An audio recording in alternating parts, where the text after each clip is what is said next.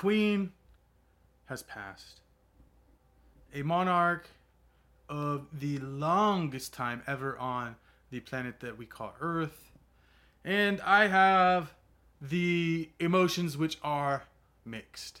These are monarchies suck. Why is it still going? Why do people who don't live there care? And how can you make the world a better place without them? I don't know. Can't it just be a regular thing? I think of America, how we left to create our independence and get away from that. And then there's people that are just like, oh, this is just the worst thing ever. But I don't know enough, right? I don't care to know enough, haven't looked into enough, and just from an outside perspective, think over, don't really like what it is, stands for, has been, and will continue to be. Because right now it's like at that, like, it just exists for the cool factor. And I don't know, that doesn't seem right. And then the poor dude, King Charles, like, been groomed his whole life to be a king, and now he's 73 and just done with. Like now he's the king, and it's like, I mean, I don't, I don't get it. I mean, I think they should have just handed the baton over a little, handed the scepter over a little bit earlier to watch him enjoy the fruits of that labor or the family labor or whatever. But so be it. The idea of doing all you can to create the best that you can and the expiration that which is life is very bizarre. What I say is only so much time, finite amount of energy, do what you can, make what you can, be the best you can be. And how do you do that? Plan, act accordingly, speak it into the universe, write it down, surround yourself with people with the same idea, share your ideas, and take the unmotivation because by sharing those ideas, you are going to have naysayers up your yin yang and use that to motivate you to get stuff done and use your circular energy to make the best that you can out of what you got going on. Try your hardest, do your best at every single thing you do, from being a queen to a podcast to a poet to the newspaper boy. Kick butt, take names. And if everybody did that, the world would be a better place. Read a book? Selected poems of Langston Hughes. This is poetry literature.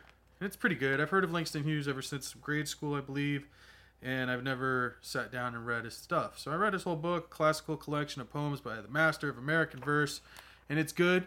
I don't think it's the greatest thing ever. I don't think he's the greatest poet ever, and I probably don't think he thought he was the greatest poet ever. But it is good, and I think not enough people read poetry, and you need to be digesting this stuff. Let's flip to a random poem and read it out loud because that's always fun. Here we go. Oh, I picked a long one. Intern at Provident. White coats, white aprons, white dresses, white shoes, pain and a lettering to take away to Alabama. Practice on a state street cancer, practice on a stockyard rupture, practice on the small appendix of a 26 girl at the corner, learning skills of surgeons, brown and wonderful, with longing to cure ills of Africa, democracy, and mankind, also ills quite common among all who stand on two feet. Brown hands, black hands, golden hands, and white coat. Nurse's hands on suture, miracle, maternity, pain on hind legs rising, pain tamed and subsidizing, uh, pain tamed, pain tamed and subsiding, like a mule broke to the halter. Charities checked money, AIDS triumphant, entry squalling after bitter thrust of bearing chocolate and blood, projection of a day. Tears of joy and Coca Cola twinkle on the rubber gloves. He's wearing a crown of sweat, gleams on his forehead. In the white moon of the amphitheater, Magi are staring. The light on the Palmolive building shines like a star in the east.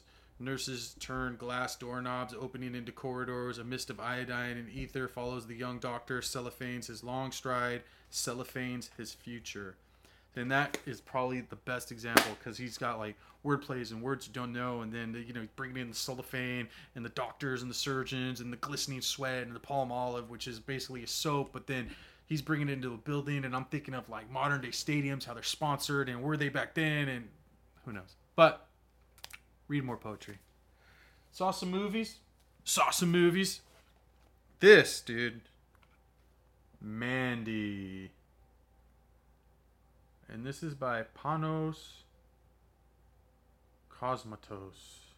I know I butchered that, but this movie's gnarly, dude. A primal psychedelic rage scream of a movie, and it's maybe the best character ever that Nicolas Cage has played. A dude out for revenge after they, you know, lit his love of his life on fire, and he goes after him. And I would uh, highly suggest watching this. The Quiet Life of Devoted Couple Red, Nicolas leaving Las Vegas, and Mandy takes a dark and bizarre turn when a nightmarish cult and their maniacal leader seek to possess Mandy, body and soul. A shocking assault on the innocents. Pair leads to a spiraling, surreal, bloody rampage of all-out, mind-altering vengeance. And that's exactly what it is. It's filmed in like these beautiful pinks. That's why this thing's pink, and and the color schemes are fantastic. And like I said, we know Nicolas Cage has been in a ton of movies, and this has got to be the coolest character he has ever played. Also, I saw um, Night of the Juggler. Night of the Juggler. And it's kind of like a kidnapping story, 1980, New York. Really, really good. Um, it's not available on DVD. I saw it on YouTube, so you can probably peep it out here on YouTube. And um, it's just a great story. It wasn't that good a quality, the version that I saw, but the story was so good. And there's like some chase scenes that just get your heart pumping and, and just everything. I would definitely check it out. Night of the Juggler. Also, She Fought Alone, starring Tiffani Amber Thiessen and rapper extraordinaire Brian Austin Green. And this was like a lifetime original movie made for TV, but it's pretty cool. Um, I mean, not pretty cool. That's the worst words to use for this, but um, it's like a story of a small town school where the teachers are all on the sides of the football team, and a mother and her daughter kind of fight the system to you know, show that they're not always as awesome as they swear they are. And I saw a Sadafi Brothers film, Uncut Gems, starring Adam Sandler, and this is an intense, high stakes triumph, and it was. It's really good, dude. Um, I just trip out that Adam Sandler, the funniest dude in the world, can just go into these crazy, solid roles, and this is a good movie. Um, if you haven't seen it, definitely check it out. I had never seen it. I know a lot of people have and a lot of people don't like it, but I thought it was really good. And the Safdie brothers, the Safdie, or I don't even know how you say it, but they're freaking awesome. They did Good Time. They did, um, well, one of them's in um, Licorice Pizza, and they know their stuff, and this is no exception. It's pretty cool about a jewel guy that's addicted to gambling. He's got basketball players and stuff in there. And I finally saw, which I had never seen since the beginning of the time because I was scared to check it out. Um, not scared, but just didn't think I'd like it. But I did. Willow, a Ron Howard film. Um, this is a fantasy movie about witchcraft, and Val Kilmer's in it. Young Val Kilmer kills it, and uh, it's a journey to the far corners of your imagination. There's a baby that is gonna kill the witch's powers or the queen's powers, and then the mother steals it and puts it in a down the river and then all the king's knights and horses are looking for it and it ends up in this village of little people and then they go on a journey to take it back and they're looking for it and they find val kilmer in a crow cage and it, i don't know it's freaking awesome you've probably seen it so you already know that being said try your hardest do your best read more books stay amazing stay humble stay gracious. Podcast